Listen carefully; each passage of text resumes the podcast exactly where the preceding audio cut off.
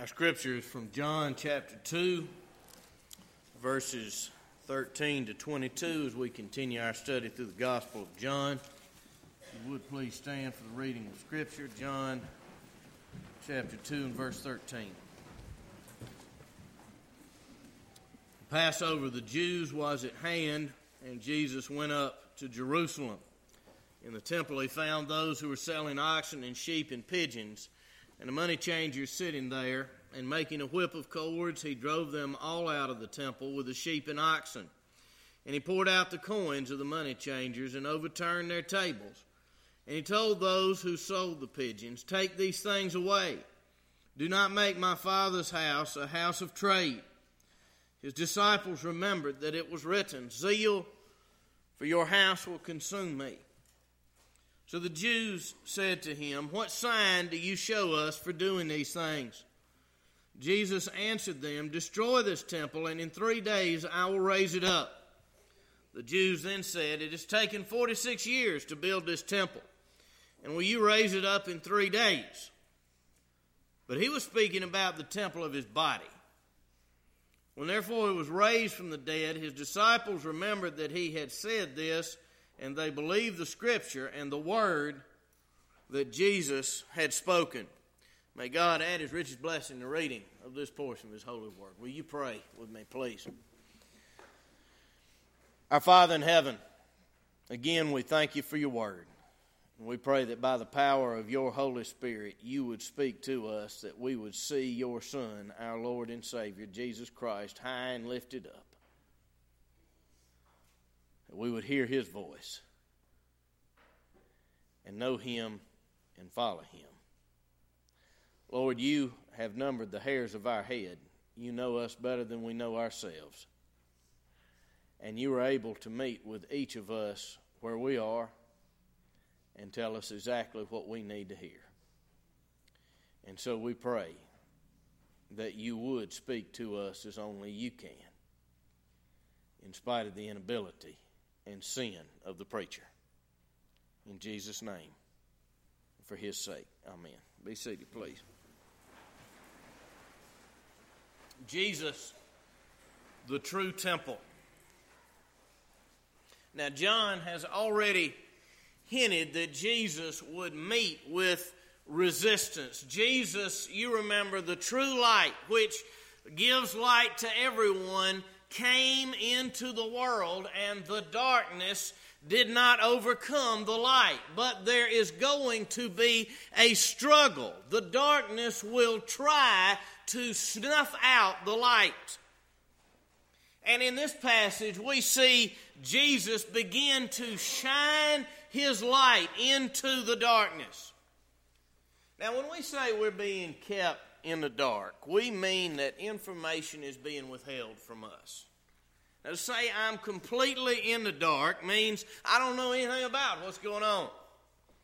And when John talks about darkness, he's talking about ignorance of God, not knowing about God, and not knowing God. To know God is to have eternal life. And not to know Him is to be completely in the dark. And Jesus, the light of the world, came into the world to make the invisible God known to a dark and ignorant world.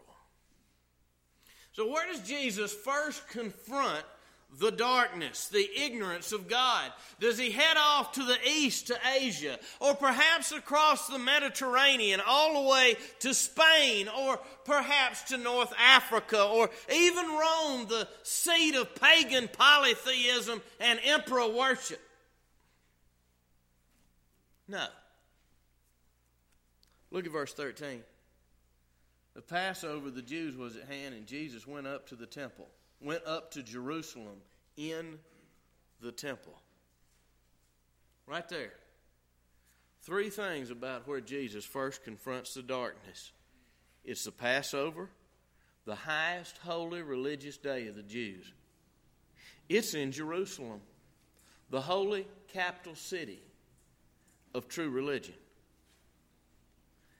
And it's in the temple. The holy seat, ground zero of the worship of the one true God. The holiest place, the holiest city, the holiest time of year.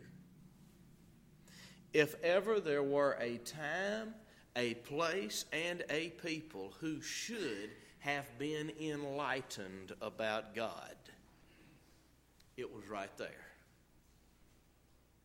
And yet, what we find there, what Jesus found there, was darkness. But in the midst of the darkness there at the temple, we also find Jesus. The light of the world has come. Now let's watch Jesus shine his light into the darkness. First, in this passage, you see why Jesus cleansed the temple. Why he cleansed it. Look at verse 14. In the temple he found those who were selling oxen and sheep and pigeons, and the money changers sitting there. Now there was nothing wrong with any of those things and of themselves. Why were they selling oxen, sheep, and pigeons? For offerings, of course. Sheep and oxen for sacrifices, pigeons for the purification of women, poor women like the Blessed Virgin Mary, who we read offered 2 young pigeons when she brought the baby Jesus to the temple. And there were other offerings with pigeons in the law of Moses.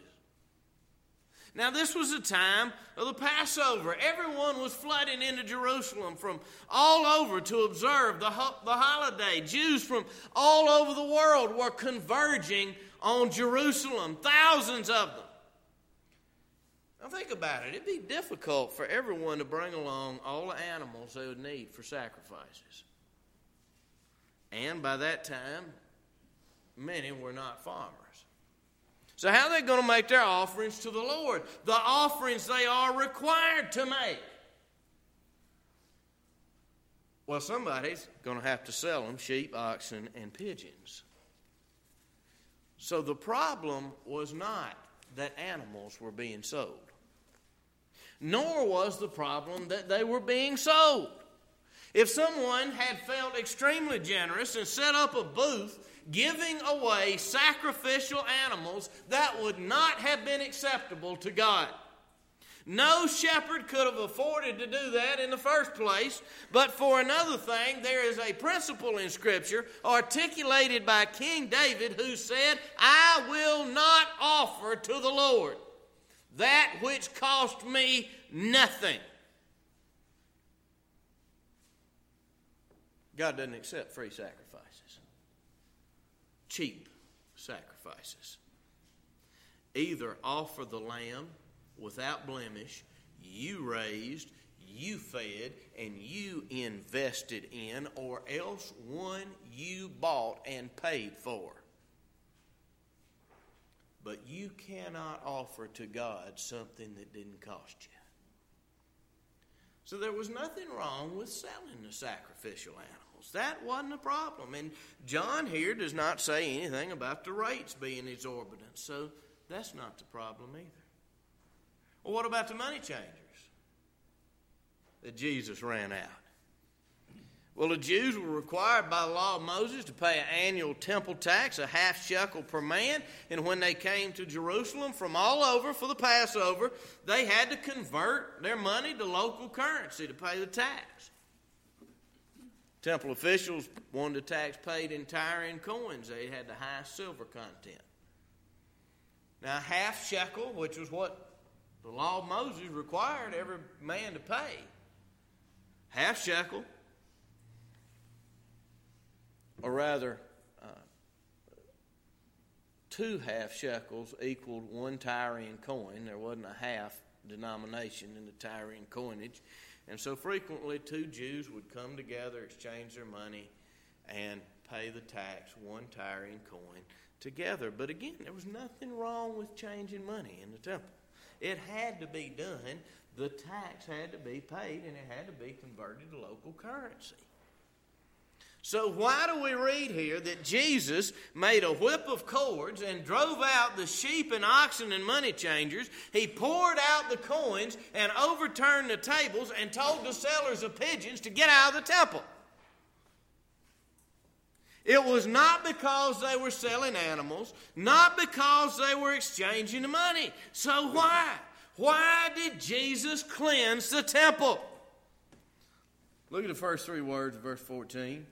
In the temple. Now look at the end of verse 16. Do not make my Father's house a house of trade. The problem was not what they were doing. The problem was all in the location. They were doing it in the temple. Now what was wrong with that? Simple matter of logistics. It was blocking people from getting in to worship God. You know, there were Gentiles who worshiped the true God of Israel. But Gentiles were only permitted by law to enter the outer court of the temple. That's where the thousands of oxen, sheep and pigeons were sold, and that's where the currency exchange was set up, there in the outer court where the Gentiles were to worship. And so the Gentiles had no place where they could come and worship God. Now, you remember when King Solomon had the original temple built when he dedicated? You remember he prayed that foreigners, that Gentiles would come to the temple in Jerusalem and pray to the Lord, Jehovah God of Israel, with outstretched arms, and that God would hear them and answer them, and all the nations would know that he was the one true God and that it was his temple. But that was not happening in Jesus' day, for the simple reason that the Gentiles could not get in, because the court was full of sheep, oxen, pigeons, and a currency exchange. Now let's carry it a little further. What was the purpose of the sacrifice?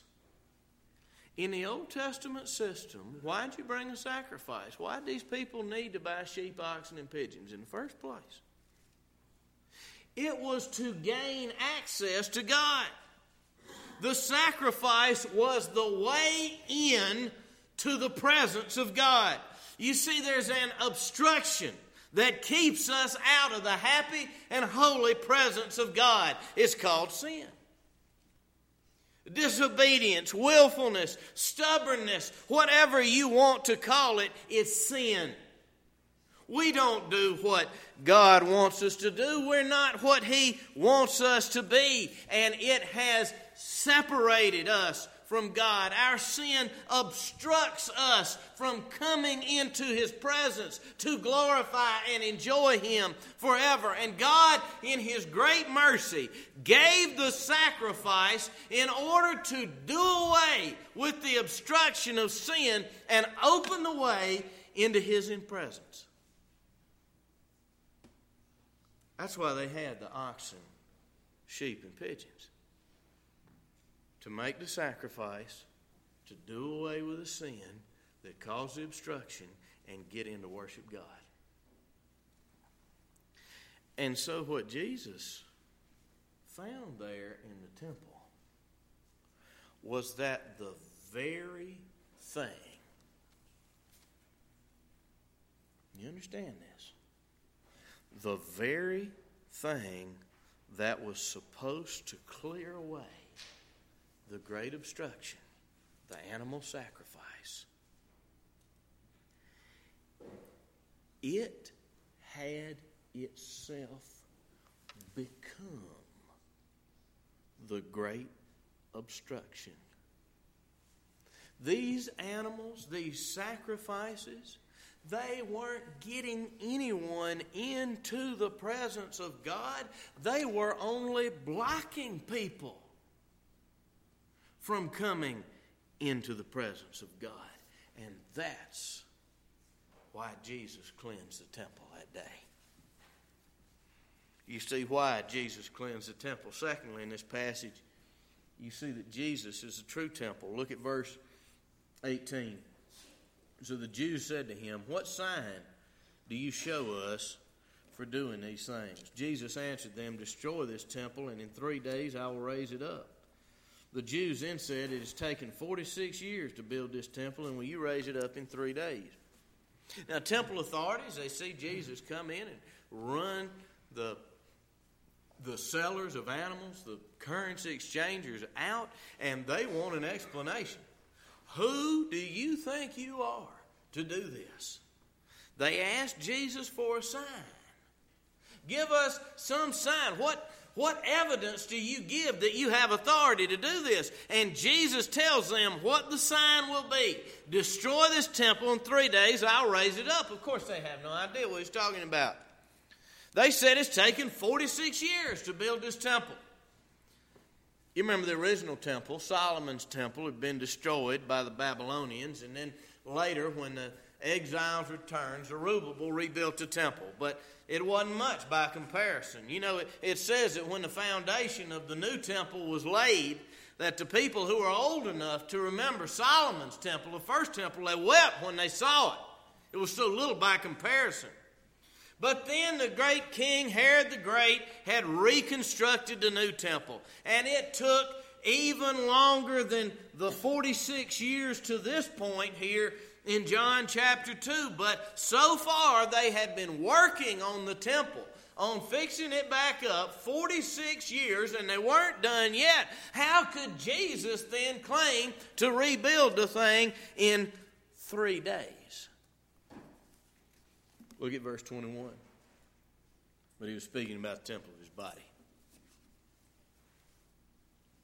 Now turn back the page to John chapter 1. Look at verse 14.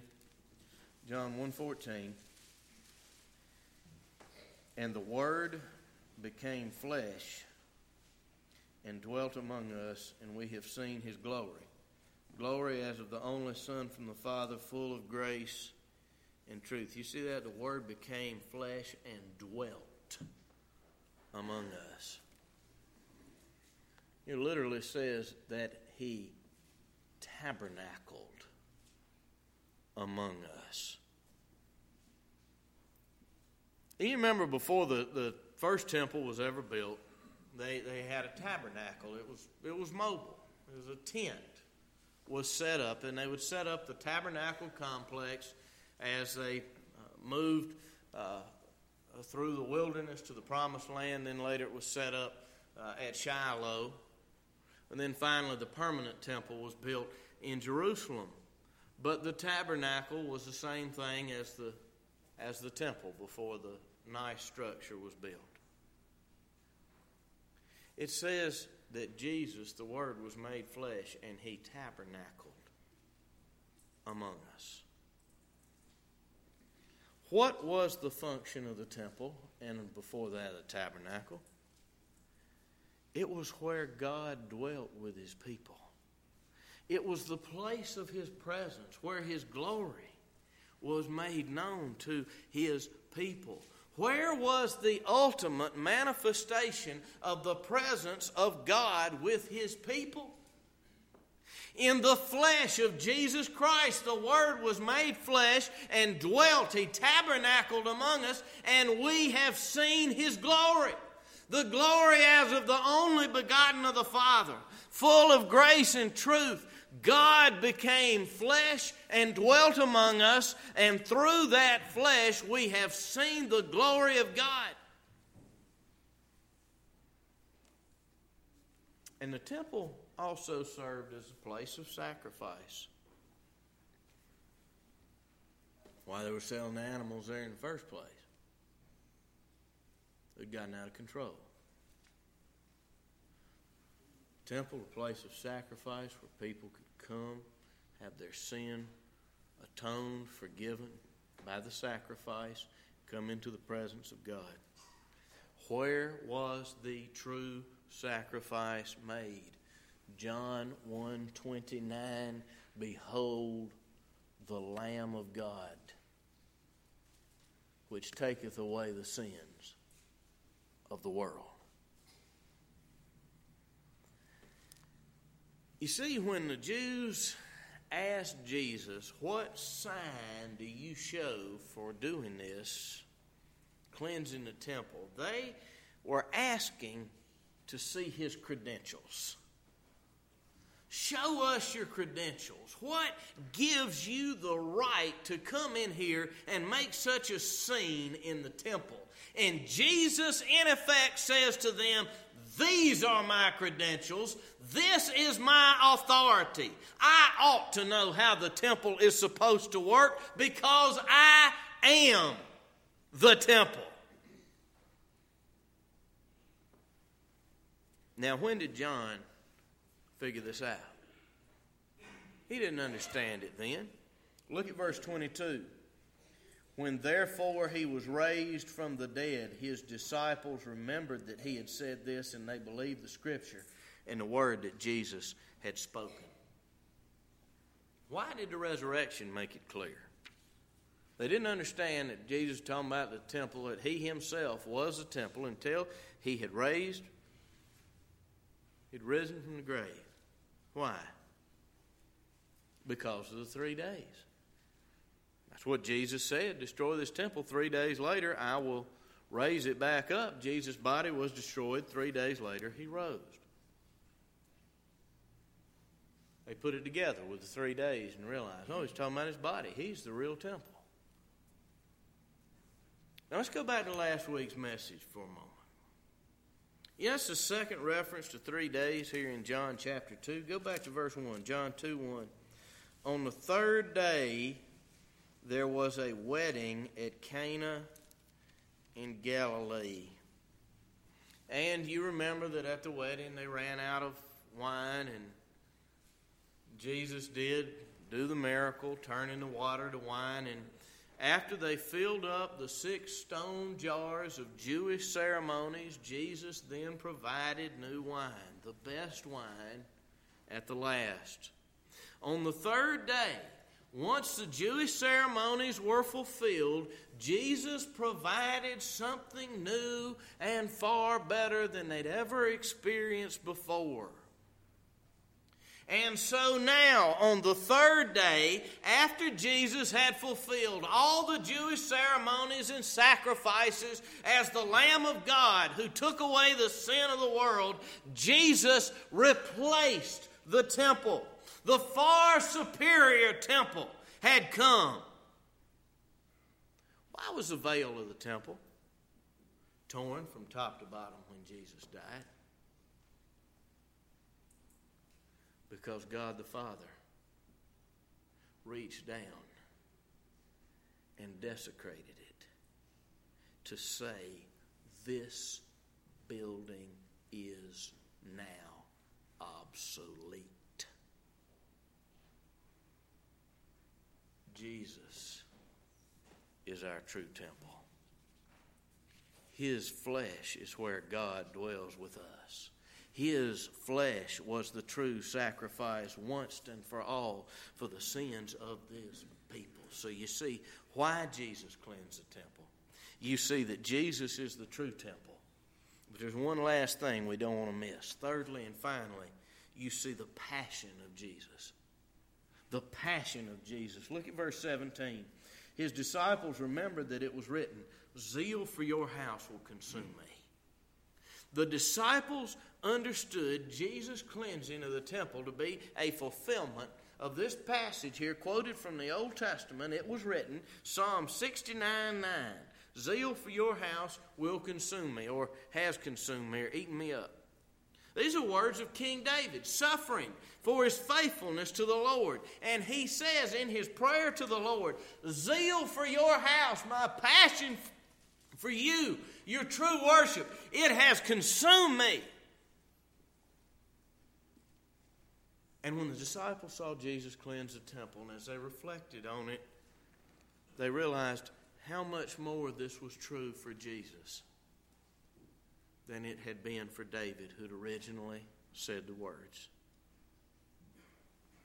So we see in this episode how passionate Jesus was for the true worship of his Father. But there's more. I call this the passion of Jesus because the word passion lends itself to a double meaning.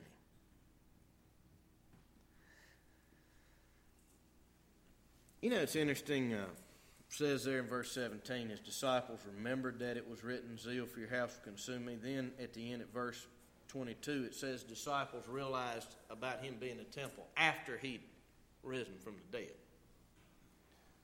So they figured out a lot of things after Jesus died and was raised. You see, there in Jerusalem that day, Jesus was consumed with zeal, with passion for his Father's house when he cleansed that temple. But exactly 3 years later, in Jerusalem, at another Passover, Jesus would absolutely, literally, be consumed with zeal for his Father's house. It was his zeal that finally consumed him. Or we could say it was that passion that finally led to his passion. In other words, this was why he died. His zeal for the temple, his Father's house. What was that? Why did he run the animals and money changers out? And why did he finally die? To get rid of every obstruction that would stand between you and God the Father. This is the passion that consumed the Lord Jesus Christ. It is his passion to get you into the presence of his Father and to bulldoze anything that would come between you and him. This is what Jesus Christ literally is all about. Getting you to the Father. That's why he died. Now, what stands between you and God? Right now. What sin that you think is too great for you to come into the presence of God? What bitterness or resentment that's eating you up? What independence that you don't want to relinquish? What arrogance?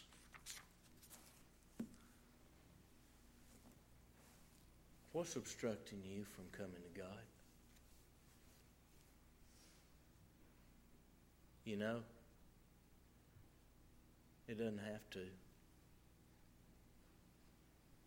It doesn't have to block you from coming to God, because zeal for his Father's house consumed Jesus. The Lamb of God has been slain. And the new temple has been raised up. In Jesus Christ, there is no obstruction left. Will you come to him? In the name of the Father, and of the Son, and of the Holy Ghost. Amen.